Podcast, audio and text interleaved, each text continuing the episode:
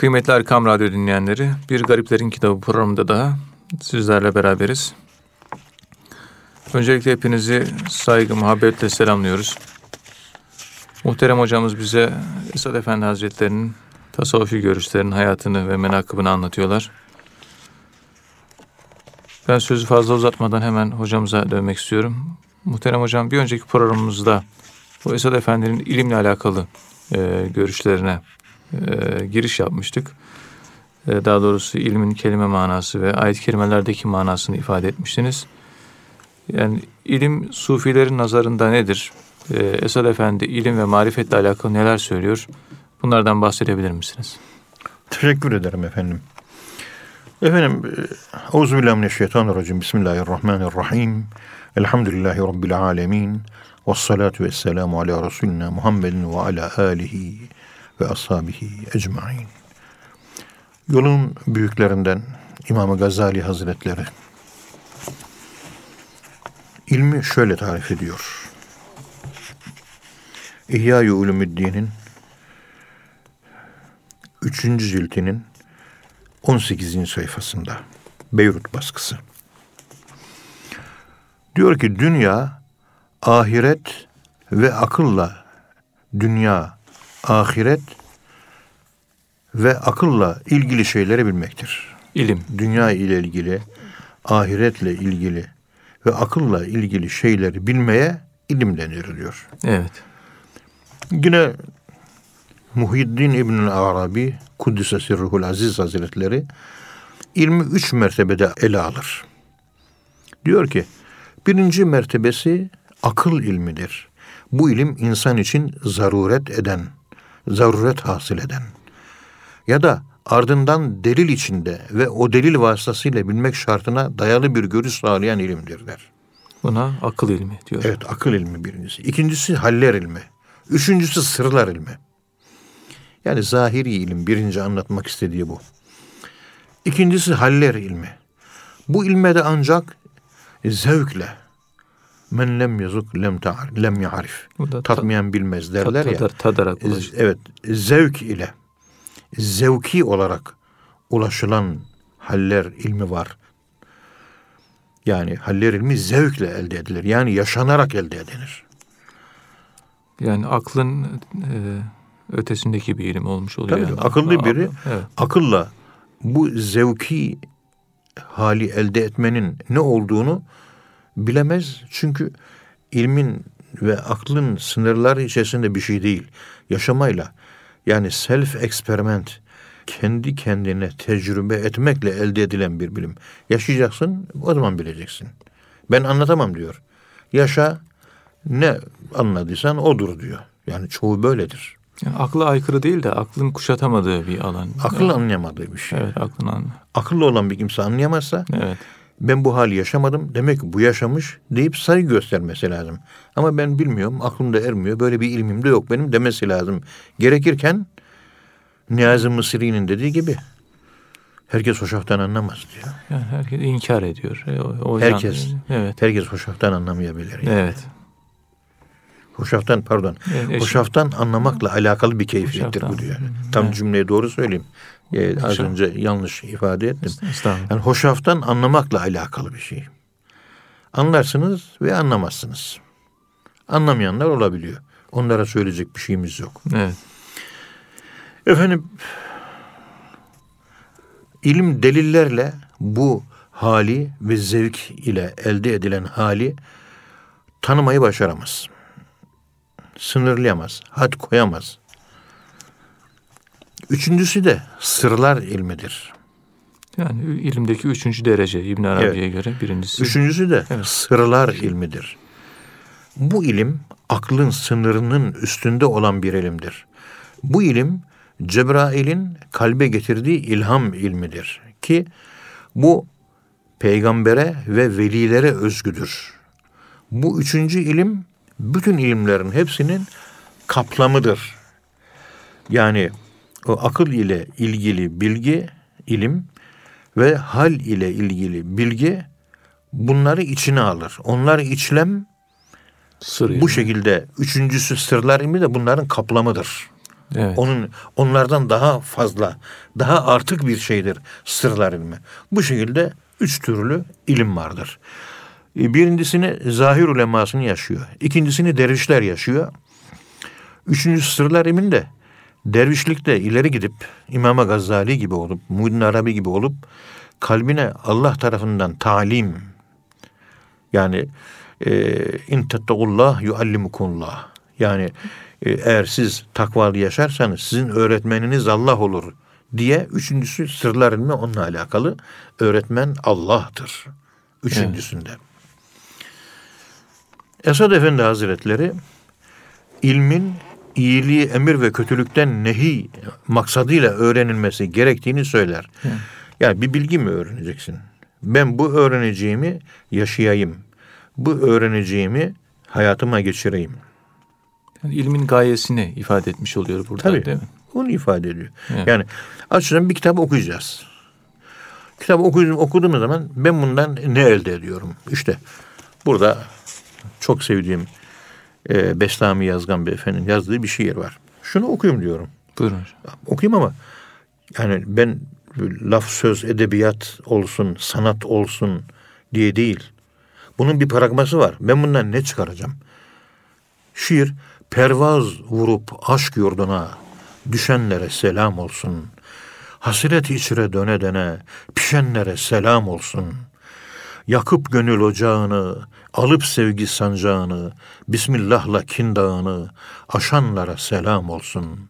Sabır taşı soylu mihenk, azim gerek, iman gerek, hak yolunda yalın yürek, koşanlara selam olsun. Cennet düşünce yadına, dönüp bakar mı ardına, ermek için muradına, coşanlara selam olsun. Bitince hayret zamanı, gelmeli gayret zamanı, dalga dalga met zamanı, taşanlara selam olsun. Ve ben aşkı öğrenmek için bunu okudum. Allah'ı daha çok sevmek için okudum. Demek ki bir met dalgası gibi benim coşmam, taşmam lazımmış. Evet. Efendim söyleyeyim ve benim bir seller gibi coşmam lazımmış. Hak yolunda yalın yürek, saf yürek koşmak lazımmış. Kin dağlarını, düşmanlık dağlarını yok etmem, aşmam lazımmış. Sevgi sancağını aşmam lazımmış. Hasret içerisinde araya araya döne döne dolaşa dolaşa pişmek lazımmış. Bunların ne kadarı bende var? Ayna, projeksiyon yapıyorum. Kendime yansıtıyorum. Bunların ne kadar bende karşılığı var? Karşılığı olanlar varsa mesele yok. Ama karşılığı olmayanlar varsa problem var. Evet. Mesele var yani. O zaman kendimi buna göre yanmaya, pişmeye, coşmaya, taşmaya, koşmaya, tırmanmaya, aşmaya hazırlamam lazım. Eksiğimi bu şiirde görüyorum. Allah razı olsun. Beyaz e, Beslami yazgan güzel yazmış. Allah ondan razı olsun. Yani bir ilim, bir şey öğrenecek misin? O öğreneceğin şey. O öğreneceğin şey işte. Evet. Onu e, Allah rızası için kendi hayatına geçirmek, onu bir hal olarak elde etmek üzere okursan o zaman problem yok. Ve ilmi sırf Allah rızası için tahsil etmek lazım. Yani hedefte geldiği yer Allah. İlmini anlattım birinci derste. Gideceği yer yine Allah. Yani ilmin en sonunda seni götüreceği yer bir olmalı. Birden geldi. Bir de de bağlanmalı. Oktay Sinanoğlu yazmış olduğu bir eserde hangi matematik, hangi kimya problemi, mi, formülü, hangi fizik formülü uzun uzun sayfalarca formül yazıyorsun yazıyorsun diyor. Birle biterse formülün doğru demektir diyor. Bilim dünyasında genel kabul gören husus budur diyor. Oktay Sinanoğlu yeni öldü Allah rahmet eylesin. Tevhid, tevhid yani. Tevhid. Tevhidi anlatıyor. Formüller, fizik ve kimya formülleri birle bitiyorsa onun doğru olduğunu birinci kanıtı odur diyor. Evet. Yani modern bilim açısından söylüyoruz. Bu İşte Esad- evet, ilimde Esad Efendi'ye dön. Allah niyetiyle okumak lazım. Evet. O bire ulaşmak. Allah'a varmak. Ben bunu okuyorum. Bu bana ne verecek acaba? Ve benim noksanım ne acaba? Benim noksanımı bana gösterecek. Ben bende olanı göreceğim. Olmayanı da göreceğim. Potansiyellerimi harekete geçirdiğimi potansiyellerimden harekete geçiremediğimi, kinetize edemediklerimi de göreceğim ve kendime bir boy aynası olarak bu aynaya bakarak kendimi düzelteceğim. İlim bunun için lazım. Bunun için okumak lazım. Kuru kuru okumak ne yarar işte? İlimi ilim bilmektir. ilim kendi bilmektir. Sen kendin bilmesin bu nasıl? Bu nice okumaktır. Bir gayesi var. Allah'ı okumak. Harf harf. Kelime kelime. Evet. Kelimatullah, logos. Hep ilahi. Allah'a doğru bir gidiş. Bir de alim olup da yani ilim sahibi olup da ilmi gizleyenlerden bahsediyor hocam Esad Efendi. Ee, bununla alakalı yani bir e, ilahi tehdit olduğunu e, söylüyor yani. Evet alimler ve şeyhler diyor Esad Erbil Hazretleri çok güzel söylemiş. Alimler ve şeyhler kadın erkek kim olursa olsun herkese dinin emirlerini öğretmeleri gerekir. Kimse bundan geri kalmamalıdır. Evet. Zira ilim öğrenmekten geri doğan, duran kimse ile yani ilim öğrenmekten kaçan insan var. Onu şuraya koyduk. Bir de bildiği halde onu gizleyenlere Allah'ın bir tehdidi vardır. Evet. Allah'ın tehdidi vardır. İşte Esat Efendi Hazretlerine göre Kuddise Sırru o Kur'an-ı Kerim'deki Bakara suresinin 159 nolu ayet-i kerimesi bunu anlatıyor. Diyor ki indirdiğimiz açık ayetlerimizi ve hidayeti kitapta açık olarak beyan ettikten sonra o gizleyenler yok mu? O gizleyenler yok mu? İşte onlara hem Allah lanet eder hem de lanet ediciler lanet eder. Ayet-i kerimesi ilmi gizleyenler için bir tehdittir. Evet. Gizlemek yok. İlmi ifşa etmek, yaymak, geniş geniş anlatmak, izah etmek, insanların izanına, anlayışına, zekasına, e, yani akıl dünyasına sunmak, anlatmak, anlayabilecekleri seviyeye inmek, oradan yayın yapmak esastır. Evet. Yani gizlemek bir ilahi tehdide e, sebep olmuş oluyor değil mi hocam? Evet. Yani talebul ilmi ferid. Feridatun ala külli diye racülün ve mer'etin Ala külli müslimin. ala külli müslimin. İlim talep etmek kadın erkek bütün müminlere farzdır. Müslümin ve Müslümetin.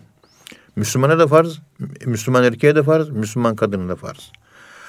Dünyayı arzu eden hadis-i şerifte öyle söylüyor. Dünya mı istiyorsun? İlim tahsil et. Ahireti mi istiyorsun? Yine ilim tahsil et. Dünyayı ve ikisini aynı anda mı istiyorsun? Yine ilim tahsil et. Yani hem dünya hem ahiret yani ikisi aynı anda İlim. yine ilim tahsil etmekten geçiyor. Evet. Yani dikkat et. İlim tahsili bir kalite kazanmaktır. Ta ilk dersimizde anlattığımız gibi ilme değil, ilmin bulunduğu obje, Evet. nesne. İşte o information odur. İlmi çekerseniz bilgisiz information olur. Değeri kalmaz. Eşyanın değeri içinde barındırdığı ilimledir. O 7,5 milyon liralık araba kamyon çarptıktan sonra 7,5 milyon etmiyor. Halbuki aynı atomlardan yapılmış diyorduk. Evet. Ama o ilk yapıldığındaki bilgi üzere şekli ile o şekli bozulduktan sonra kaybetmiş olduğu o bilgi 7,5 milyon lira mal olan bir kıymete haiz. Evet. O bilgi o eşyanın içindeyse 7,5 milyon ediyor. Değilse işte biz bir nesne olarak kabul edersek kendimizi biraz vulgar bir anlatım, kaba bir anlatım oluyor ama o zaman kalitemiz artıyor. Amelde de öyle. Yaptığın amelde takva yönel. Ya eyyühellezine amenü tukullaha hakka tukati. Evet. Ey inananlar hakkıyla e, takvayı yerine getirin. Müslümanlara ağır gelmiştir bu. Allahü Teala bunu hafifletmiştir. Ya eyyühellezine amenü tukullaha mestata'tum. Ey inananlar gücünüz yettiği kadar Allah'tan korkun diyor. Gücünüzün yettiği kadar. Evet. Yani kalite istiyor. Hatta bir defasında Vele ecrul ahireti hayrul lezine takav. Yusuf suresi son sayfa. Vele ecrul ahireti hayrul lillezine takav. Takvalı olarak İslam'ı yaşamak, yaşayanlar için ahiretin ecri daha hayırlıdır. Ahirette bir ücret verilecek ya. Takva sahipleri için ahiret ecrini düşünerek amel etmek daha hayırlıdır. Demek ki takvalı insan ahireti düşünerek salih amel işler. Ayet devam ediyor. Efela taqilun. Sizin kafanız çalışmıyor mu diyor. Takvalı yaşamak demek kafanın çalışması manasına gelir. Tefsir profesörüne sordum. Bir, bu ayet-i kerimeye göre takvalı yaşayan bir insan akıllı, takvalı olarak yaşamayan da akılsız anlamına gelir mi dedim. Gelir dedi bu ayet-i kerimeye göre. Demek dini ciddi ve takva ile yaşamak kişinin aklının büyüklüğünü gösteriyor. Allah böyle söylüyor Yusuf suresinin son sayfasında. Evet. İşte ilim nesneye getirdiği kalite. Ve ilmin tek başına izahı onu yapmıştık. Ama bir nesnenin içinde bulunması kalitesini artırıyor. Ve bütün varlıklara ilim yüklemesi yapılmıştır. Hep kendi şuurlarındadırlar bütün varlıklar. Buna panbiyizm diyoruz. Panvitalizm diyoruz. Tüm canlıcılık diyoruz. Şuurilik bir kumrunun, bir güvercinin, bir kartalın, bir akbabanın kendine göre şuuru olduğu gibi bir odunun, tahtanın, taşın da kendine göre bir şuuru var. Yani ruhu var. Er-ruh, er-ruhun nebati, er-ruhul hayvani, er-ruhul cemadi diyoruz. Ve en sonunda bizdeki er-ruhul insani. Evet. Hepsi bunlar bir şuur ifade eden kelimeler. Yani kendinin farkında. Kendiliğini biliyor yani her şey. Allah'ın kodladığı kadarıyla biliyor. Evet. Evet efendim. Hocam bu Esad Efendi bu e, İslam dünyasında bu geri kalış sebeplerini bu yanlış yerde arayan bir Müslüman gazetecinin bu kendi öz kültürünü içe sayan bazı hakaret ifade eden e, e, ifadelerinden dolayı bir üzüntüsünü ifade ediyor mektubatta ve ilmin ve çalışmanın öneminden bahsediyor. E, ve yani asıl ilim ve çalışmak ve kendi öz kültürümüzden kopmayarak ilim yapmanın öneminden bahsediyor. Evet. Esad Efendi Hazretleri gerçekten de yani, Yani bu, bilginin e, bilginin yanlış anlaşıldığına dair bir kanaati var. Evet. Yani bu devirde İslam dünyasının geri kalış sebeplerini yanlış yerde arayan Müslüman bir gazetecinin kendi öz kültürünü hiçe sayan ve hakaret dolu ifadelerinden dolayı çok üzülür, ilmin ve çalışmasının önemini anlatır. Ancak kendi öz kültürümüzden kopmanın ne kadar yanlış olduğunu ifade eder.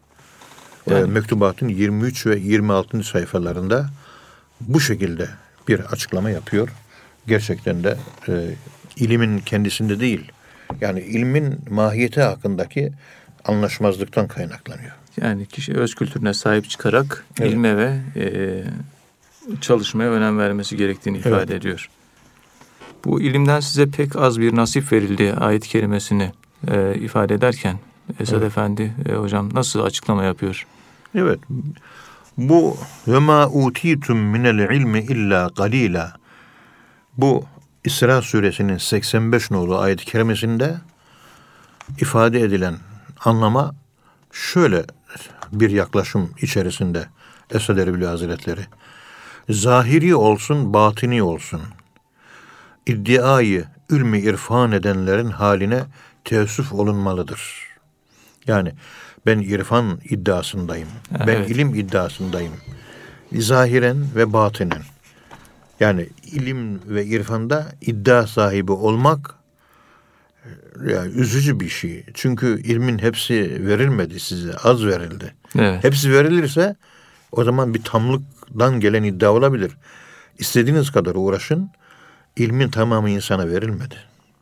O zaman acizlik kelimelerini kullanmak lazım. Fakirane, acizane, bendeniz, bu fakir, bu gibi ifadelerle anlayabildiğim kadarıyla cahilane biz bu kadar anlayabildik gibi böyle masum ifadeler kullanmakta fayda var. Yani ilim insanın kibrini artırmayacak, Tabii, tabii. fakrını ve tevazusunu artıracak. Öyle yani olması o, lazım, o- tabii. onu anlıyoruz. Yani. Bugünkü akademisyenlerin yanına yaklaşamıyorsunuz. Evet. Mümkün değil. Yani ilim insanı iç aleminde gelişmiş en büyük putlardan birisi. Kırması da oldukça zor. Evet. Diyor ki bir takım kişilerin takdir nazarlarına ve değer vermelerine mazhar olmasının tek sebebinin yalnız kendi aciz ve iftikarını ikrar ve itiraf eylemekten ibaret olduğunu söyler. Ya kim ben alimim derse o cahilin ta kendisidir. Keşfül Hafa cilt 2 352. sayfa.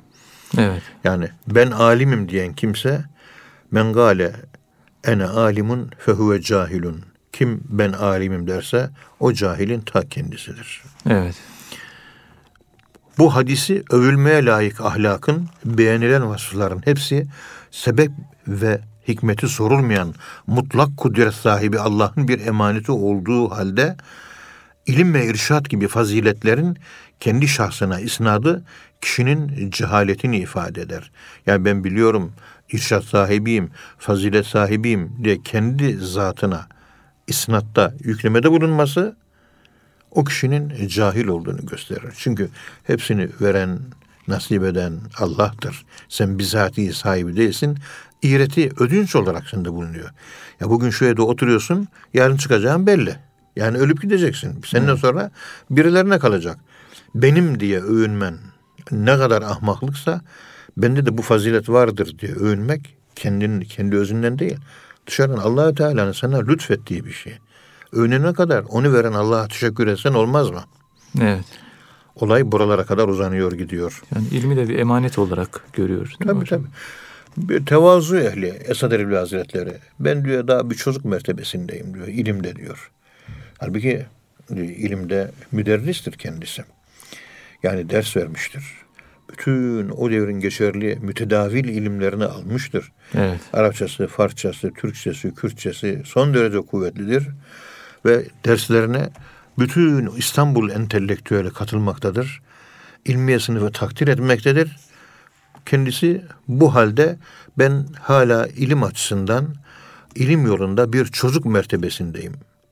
Dolayısıyla kendisine verilen görevi yerine getiremeyeceğini ifade eden bir bağlısına kendinize isnat ettiğiniz çocukluğun da Yahya aleyhisselamın çocukluk kabilinden olduğunu henüz sabi iken ona hikmet verdik ayetinin delaletiyle vazifeye mani olmadığını beyan ederim demektir. Yani karşısındakini taltif ediyor yani. Takdir ediyor. Yani o ben diyor layık değilim, acizim, bunu yaparım, yapamam, ben daha küçük bir çocuğum, bunları bilmiyorum diye görevden uzaklaşmak isteyene bu acizliğinin, bildirdiği acizliğinin bir fazilet olduğunu tıpkı Hazreti Yahya'ya küçükken ilim ve hikmet verilmişti. Evet. Siz de onun gibisiniz diye taltif ediyor.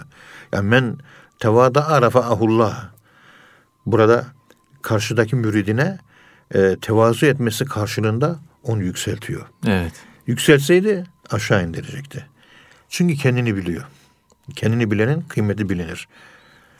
Her insan kendini bilemiyor. Evet.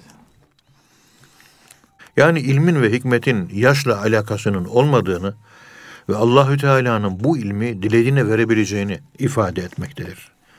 Esad Erbil Hazretleri bu e, Yusuf suresinde ki bir ayet-i kerimede yani ve fevka kullu zi ilmin alim ayet-i kerimesinde 76 numara ayet-i kerimesinde anlatıldığı gibi her ilim sahibinin üzerinde daha iyi bir bilen vardır. Bu ayet-i kerimeyi Fethur Rabbani kitabıyla alakalı yaptığı bir mütalaanın bir dostu tarafından değerlendirilmesi bağlamında zikretmekte ve yaptığı değerlendirmenin uygun olup olmadığı hususunda onun fikir ve düşüncelerini talep etmektedir. Bunu mektubatın 89. sayfasında anlatıyor. Allahü Teala kendi ilim sıfatından insanlara da vermiştir. Biz ancak Allah'ın vermiş olduğu bu ilim sıfatı sayesinde Allah'ı bilebiliriz. Eğer kişide Allah'ın ilim sıfatından bir nebzecik dahi yoksa o kişinin Allah'ı bilmesi mümkün değildir. Mutlak ilim sahibi Cenab-ı Hak. Tabii. Biz de Biz mukayyet. Evet. Bu işin gölgesi işte oradan yani ödünç alarak ne kadar verildiyse kabiliyetimiz kadarıyla yansıtıyoruz ilmi. O kadar. Evet. Yine o müridine yaptığı duanın nihayetinde Cenab-ı Allamul Guyub kalen bilip de halen bilmeyen güruhtan eğremesin bizlere. Yani laf olarak ilmi biliyor ama hal olarak yaşamıyor. Böyle olmaktan bizi korusun. Yani bilgi biliyorsun güzel her şeyi anlatıyorsun. Peki anlattığını yaşıyor musun? Yok. Ben hep aklıma şu geliyor. İlahi okuyanlar var. Ama ne kadar güzel ilahi okuyorlar. Duygulanıyorum, gözüm de yaşarıyor. Evet. Ben düşünüyorum yani iyi güzel okuyorlar ama öyle derin manalar var ki bu manayı bu ilahi okuyanlar, bu şiir okuyanlar acaba hal olarak yaşıyorlar mı? Evet. E yaşasalar Sami Efendi Hazretleri gibi bir zat ortaya çıkması lazım. Bakıyorsun hallerine öyle bir hal yok. Evet. Yani sesimizle şöhret bulalım. O eda var. Şöhret edası var. Seziyorsunuz bunu. Halbuki o şiirleri yazan, söyleyen sufiler hangi duygularla yazdılar değil mi? Onları e, tabii. Çok meşhur bir şair vardı. Evet. Erzurum'da dedim ki ya şiirlerin çok güzel. Kendisi de akademisyen. Ya güzel yazıyor hakikaten. Fakat yani okuyorum böyle suya daldım kuru çıktım gibi oluyor. Ama Evet. Yunus Emre'nin şiirlerine dalıyorum. Dalıyorum bir ırmağa ıslanarak çıkıyorum. Bir iz kalıyor bende şiirden. Ama sizin yazdığınız şiirlerden bende bir iz kalmıyor. Siz gece kalkıp teheccüd vakti gecenin iki buçuk, üçünde, dördünde mi yazıyorsunuz? Yoksa gündüz böyle güneş ışığı altında mı yazıyorsunuz? Efendim ben güneş ışığı altında gündüz yazıyorum dedi. Yani gece bereketi, teheccüd bereketi yok. O hali yaşamıyor. Derviş olun dedim. O etkili şiirler ortaya çıkar. Evet. Evet. Muhterem dinleyenler programın bir bölümünde muhterem hocamız bize e, Esad Efendi Hazretleri'nin menakıbından e, bahsediyorlar. Kıymetli hocam e, Esad Efendi Hazretleri'nin yetiştirdiği en önemli şahsiyet belki Sami Efendi Hazretleri. Bu Sami Efendi Hazretleri'nin dergaha gelip Esad Efendi'ye intisabı ile alakalı bir menkıbe var. E, Bundan dinleyicilerimize bahsedebilir misiniz? Sami Efendimizin intisabı. İntisabı. Euzubillahimineşşeytanirracim. Bismillahirrahmanirrahim. Elhamdülillahi Rabbil alemin. Ve salatu ve selamu ala Resulina Muhammedin ve ala alihi ve sahbihi ecmain. Efendim Sami Efendi Hazretlerinin Kuddisesi Ruh Esad Erbil Hazretlerine intisabı nasıl oldu? Sami Efendi Hazretleri Kuddisesi Ruh 1910 1915 yılları arasında İstanbul'da hukuk fakültesini okuyup birincilikle bitirir. Eski adı Darülfünun. Evet, Dar- Darülfünun hukuk fakültesi. Evet hocam. Ve birincilikle bitirmiştir. Yani Ama o mesleği icra et, et- etmemiş yani. işte mahsurlu bulmuş hakimliği, avukat ya adaletli olamazsam. Büyük adaletli günde ben ne yapacağım? Öylesine ki Pezdevi'nin galiba usulü okuduğu yıllardan Sami Efendi Hazretleri o kitap tabi nasılsa ezberlemiş. Evet. Rahmetli Abdullah Sıvacı Hoca Süleyman Hilmi Tunahan Hazretlerine gidiyordum. Rumeli yakasında ders alıyordum diyor. O zaman daha genç delikanlıyım. 15, 16, 17. Arada bir Sami Efendi'ye de geliyordum. Ziyaret ediyordum. Bana soruyordu. 1950'li yıllar. Evet. Ona soruyordum Sami Efendi, pardon Sami Efendimiz bana sordu bir gün. Ee, Abdullah evladım bugün ne okudunuz? Efendim Pezdevi'nin işte şunu okuduk falan. Bir ibare. Halbuki orada Süleyman Hilmi Tunahan Hazretleri evladım bu devirde bu ilmi bilen kalmadı demiş. O gün de Sami Efendi ziyaret ettim diyor. Evladım nereye okudunuz bugün? İşte Pezdevi'den şuraya okuduk efendim. Dedim diyor. Öyle söyleyince Sami Hazretleri nereye okudunuz evladım deyince başlığı söyledim. Başladı okumaya diyor ezberden. Ben de açtım kitabı diyor takip ettim diyor. Bir buçuk sayfa okudu Sami Hazretleri ezberden diyor. Allah Allah. Karşı yakada bu devirde bilen yok diyor. Bu yakaya geçiyorum ezberden okuyan var diyor. Sami Hazretleri'nin yani ilmi seviyesi e, Evet. böyle yüksek bir Yüksek? Ya. Ve ilmi hiçbir zaman putlaştırmamış. Evet. Ben bile şu yaşlı halimde, sakallı, beli bükülmüş, yaşlılık halimde bazen bana hacı dayı diyorlar. Mutlu oluyorum. Evet. Yani hocam, sayın profesörüm bilmem ne. O kadar garip geliyor ki bana. Halkın arasına karışmak ne kadar güzel bir şey. Akademisyenler akademisyenliklerini putlaştırdıkları için kürsüye çıkıp vaaz etmek hiç hoşlarına gitmez. Evet. Halk tabakasına mı ineceğim hesabı vardır. Dilim bozulacak. Halbuki Osmanlı uleması huzur dersleriyle Sultanahmet'te Ayasofya'da işte balıkçı esnafına, efendim söyleyeyim soğancı esnafına, poştacısına, demircisine, bakırcısına, yüncüsüne, manifaturacısına, halk tabakasına Kadı Beyzavi okuttururdu. Kadı Beyzavi. Evet. Efendim Serahsi'nin Mefsun'u okurlardı. Ne kitaplar okunmuş İstanbul'da. Bugünkü akademisyenlere bir kürsüye çıkıp da herhangi bir şekilde saptıramıyorsunuz. Zül olarak görüyor. Ben akademisyenim diyor. Böyle yeni yetişme akademisyenler oluyor bazen. Evet. Evladım şurada bir vakfa yarım kö- ton kömür gelmiş. Hadi bir küfe al da taşı diyorsun. Ben ilim adamı olacağım. Taşımam diyor. Daha evet. ilim okuman ne manaya geldiğini bilmiyor. Evet. Şu Sami Efendi Hazretleri'nde bu ilim putu yoktu. Maalesef bu ilim putu e, bu şeyden sonra pozitivizm, Auguste Comte pozitivizmi yaygınlaştığından itibaren bütün dünyaya ilim bir put haline gelmiştir. İlim putlaştırılmıştır. Yani insan da onunla beraber putlaşmıştır. Yani kendine megalomanya yüklemiştir insan. Ben, beni, egosu gelişmiştir. Yani bunlar hep sıkıntılı şeyler. Sami Efendi Hazretleri'nde bunların hiçbiri yok. Yani kibri artırıyor değil mi hocam? E, Kibri İlim- maalesef Evet. kibri artırıyor. Zaten şeytanı e, bu duruma düşüren meleklere öğretmenlik yapmasıydı iblisin. Ben öğretmenim diyor yani biliyorum diyor. Biliyorum dediğin an bitmiştir. Biliyorumla bitiyorum kelimesi aynı manada. Evet. Evet siz biliyorsunuz. Biz bilmiyoruz. Bitiyorum. Buyurun evet. konuşun. Tabii meydan sizindir. Her şeyi bilenler çoğaldı. Hiç bilmeyen ümmiler azaldı. İşte hukuk fakültesini bitirdikten sonra ki birincilikle bitirmiştir. Evet.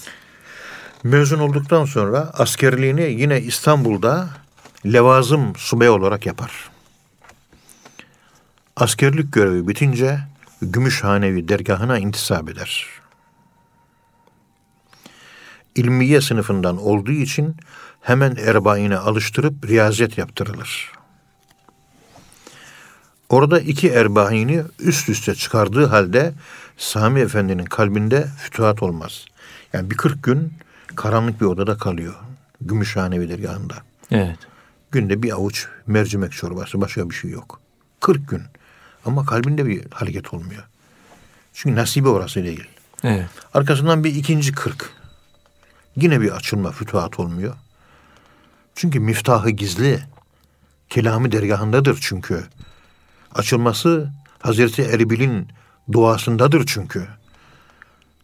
Gümüşhane Hazretleri'nin değil. O da büyük bir veli. Ama anahtar Esad Erbil Hazretleri'nin elinde. Evet. Bunun üzerine arkadaşlarından Hoca Rüştü Efendi bir de Kelami dergahına Esat Efendi'ye gidelim der. Bunun üzerine Kelami dergahına gelirler. Yani bu Gümüşhanevi dergahında kaldığı süre aşağı yukarı ne kadar ol- oluyor hocam? Bu Yani durumda bu 80 durumda- gün falan. Yani 80. 80 evet. 100 gün. Evet. Yani şöyle böyle 3 ay falan. Üç ay kadar. yaklaşık 3 ay kalmış. Evet. Ve arkadaş Rüştü Efendi ile beraber Kelami dergahına giderler. Hoca Rüştü Efendi, efendim der sınıf arkadaşım Adanalı Sami Efendi tanıtır. Evet. Esat Efendi Kuddise Sürru Hazretleri önce sessizce Sami Efendi Hazretlerine hikmetle, tefekkürle uzun uzun şöyle bir bakar. Uzun uzun bakmış şöyle. Ben öyle zannediyorum ki bu ilk karşılaşmada uzun uzun Sami Efendi Hazretlerine bakması ne verilecekse o sırada vermiş. Çünkü seyri sülükü Sami Efendi Hazretleri 52 günde tamamlamış. Aşıyı orada almış ilk görüşünde. Yani bir iltifat var yani bir iltifat. Ta- Allah'tan gelen bir dürtüyle tabii. Bir dürtüyle. Allah bak diyor. O da Evet. ona bakıyor. Yani e, ve ma rameyte iz rameyte Allah harama. Atana değil attırana bak. Bakana değil bak, baktırana bak. Evet. Bu olay burada var. Sami Efendi Hazretlerinin. Bu tabii özel kabiliyet. Allah tarafında Tabii. e, kabul edilme, makbuliyetle alakalı bir şey. Bunları biz bilmiyoruz. Evet. Efendim Esad Efendi Hazretleri önce sessizce bu şekilde baktıktan sonra iki tane kelime kullanır. Bizim sayılır. Evet. Çok Bizim sayılır. Yani aldık kabul ettik. Ve orada hususi bir görüşme yapar. Sami Efendi Hazretlerinden istihare yapmasını ister. Sami Efendi ard arda istihareler yapar. İstiharelerinde büyük inkişaflar vuku bulur. Neticede Sami Efendi Kuddüs'e sırru Esad Efendi'den manevi ders alarak ona intisap eder. Sami Efendi Kuddüs'e sırru çok kabiliyetli bir derviş olduğu için normalde 7-8 sene süren seyr-i sülûku 52 günde tamamlar. çok kısa bir süre değil mi? 52 günde. Esat Efendi Kuddise Sürru Hazretlerin oğlu Mehmet Ali Efendi şöyle diyor. Bizim bu kelami dergahında bir buçuk insan yetişmiştir. Birisi Adanalı Sami Efendidir, diğeri de Behice Hanım. Mahkemelerde onu da çok yargılamışlar. Evet. Behice Hanım. Yani bu kadın ama nasıl tarif edeyim? Ya, rical diyoruz, rical. Erkek diyoruz Evet. maneviyatta. Yani kendini bu yolda tamamen feda etmiş. Yani dergahta aslında yetişen çok kişi var da bunlar a- ayrı bir hususiyetleri olduğundan dolayı herhalde bu şekilde. Ee, Yani bu şeyi ben e, bunu değerlendirirken dergahta her türden insan yetişmiş yani. Her Evet. türden insan yetişmiş. Yani o kadar çok o kelam dergahına çalıştım ki 30 yıl içerisinde. Evet. O kelam dergahı sanki sihirli bir el. Kime dokandıysa o el onu altın haline getirmiş. Bakır, nefis bakırlığından kurtulmuş. Ruhun altın, kalbin altın yapısına dönüştürmüş.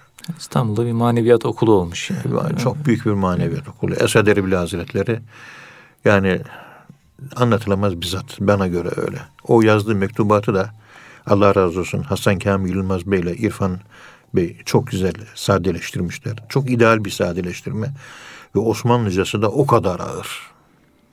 O kadar sanki divani yazılmış. Padişah mektubu gibi böyle. Çok ağır üslup. Zaten yazar. Gazetelerde epi yazısı çıkmış. Evet. Yani Nevisen'de yazar. Yani o devrin muharrirlerinden. Evet. Ya. Hocam yine bu, e, bu Dişçi Mehmet Efendi ile Evet. alakalı Dişçi Mehmet Efendi'nin görmüş olduğu bir rüyadan bahsediliyor. Evet. Bu Esad Efendi e, rabıta ile alakalı olduğu için. E, biraz da bundan bahsedebilir misiniz? Yani Teşekkür ederim. buyurun. Daha geçen hafta da anlatmıştık. Evet. İşte müderris İsmail Efendi'nin rabıtaya aklının ermeyişi. Evet. İsim Mehmet Efendi de kafasına takılmış yani rabıta. Tasavvufa en büyük eleştiriler bunu rabıtanın ne olduğunu anlamayanlardan geliyor. Bilmiyor şimdi bir şey diyemiyorsunuz. İyi anlayamıyor yani. Evet. Sevgi dilini bilmiyor. Kalp alemini bilmiyor. Maneviyattan yoksun. Anlayışı dar. Dişi Mehmet Efendi Esad Erbil Hazretlerinden Kuddüs'e Sürruh'tan ders aldıktan sonra Konya'ya dönüyor. Teheccüd vakitlerinde vazifeye başlıyor. Ancak rabıta konusunda kafasında tereddütler var. Evet. İşin tuhafı ne biliyor musunuz? Rahmetli Rıza Çöllü Hoca 1976 senesinde fakire Boyacı Ali Camisi'nde bir ikindi namazından sonra Cuma günü ikindi namazından sonra işte askerlikten de gelmişiz. İlahiyat Fakültesi talebesiyiz. Evet. Orada e, minberin yanında sağında Mustafa Ercan hocam da var. Allah uzun ömür versin. Büyük bir evliyadır o. Ders verdi Rıza Çöllü Hoca. 1976 senesi. 76 senesinde 39 sene oldu ders alalı. Evet. Ders aldım işte izah etti bana. Efendim neye dikkat edeyim? Bana dedi ki hocam dedi teslimiyete dikkat edin dedi. Yani burada zurnanın zırt ettiği delik teslimiyet. İstediğin kadar noksanın olsun, istediğin kadar günahkar ol, istediğin kadar düşük ol, eksik ol, en arka vagon ol, ne olursan ol. Ama kalbinle efendini sev ve bağlılığın tam olsun. Bunu kaybetme. Nispetin kaybolmasın. Yani lokomotif önden gidiyor. Boş bir vagon olarak arkada tam bir teslimiyette. O nereye? Biz de oraya. Evet. Efendim derse başladım ben. Beş sene süreyle beş yıl. Ya rabıta şirk mi değil mi? Kafamda benim problem oldu. Ya çekiyorum. Bakıyorum ya Abdullah İşler hocamız var. Benim hocam. Ondan dört sene tefsir, fıkıh, hadis ve Arap edebiyatı okudum. Dört sene. Evet. Alim. Rabbani bir alim. Hala hayatta. Ayaklarının tozu, türabi olayım. Büyük bir insan. Bakıyorum bu yolda o var. Rıza Çöllü Hoca da bir allame bir insan. Efendim söyleyeyim Osman Şevket hocamız var. Kıymetli hocalarımız var. Ya bunlar bu yolda gidiyor. Ben de gidiyorum tamam. Mutlaka bu rabıtanın var bir hikmeti. Ama bana rabıtayı kimse anlatamıyor. Hiç kimse rabıtayı bana anlatamıyor. Beş yıl böyle devam etti. Soru işaretleri var. E, rabıta yapıyorum. Bir şey yok. Evet. Yapıyorum ama acaba yanlış mı yapıyorum diyor. O duyguyla yapıyorum. Evet. Bir şekilde manen o çözüldü. Meseleyi anladım. Mesele anlaşıldı. Evet. Tabii onu söylememiz, anlatmamamız lazım. Herkes bir yönden anlamaya çalışıyor. Bizim biz de bir şekilde e, rabıtanın ne olduğunu ne olduğunu anladım. Hem de yakini bir şekilde anladık. Yani hal, hal? Hal Şimdi bu radyoda bunu anlatmaya kalksam dinleyenlerin kafası karışır. Anlatmasam daha iyi olur. Yalnız basit bir şey anlatayım. Evet. Akşemseddin'in menakıbını Ali İhsan Yurt Hoca yazarken menakıpta bir şey anlatıyor Akşemseddin'in.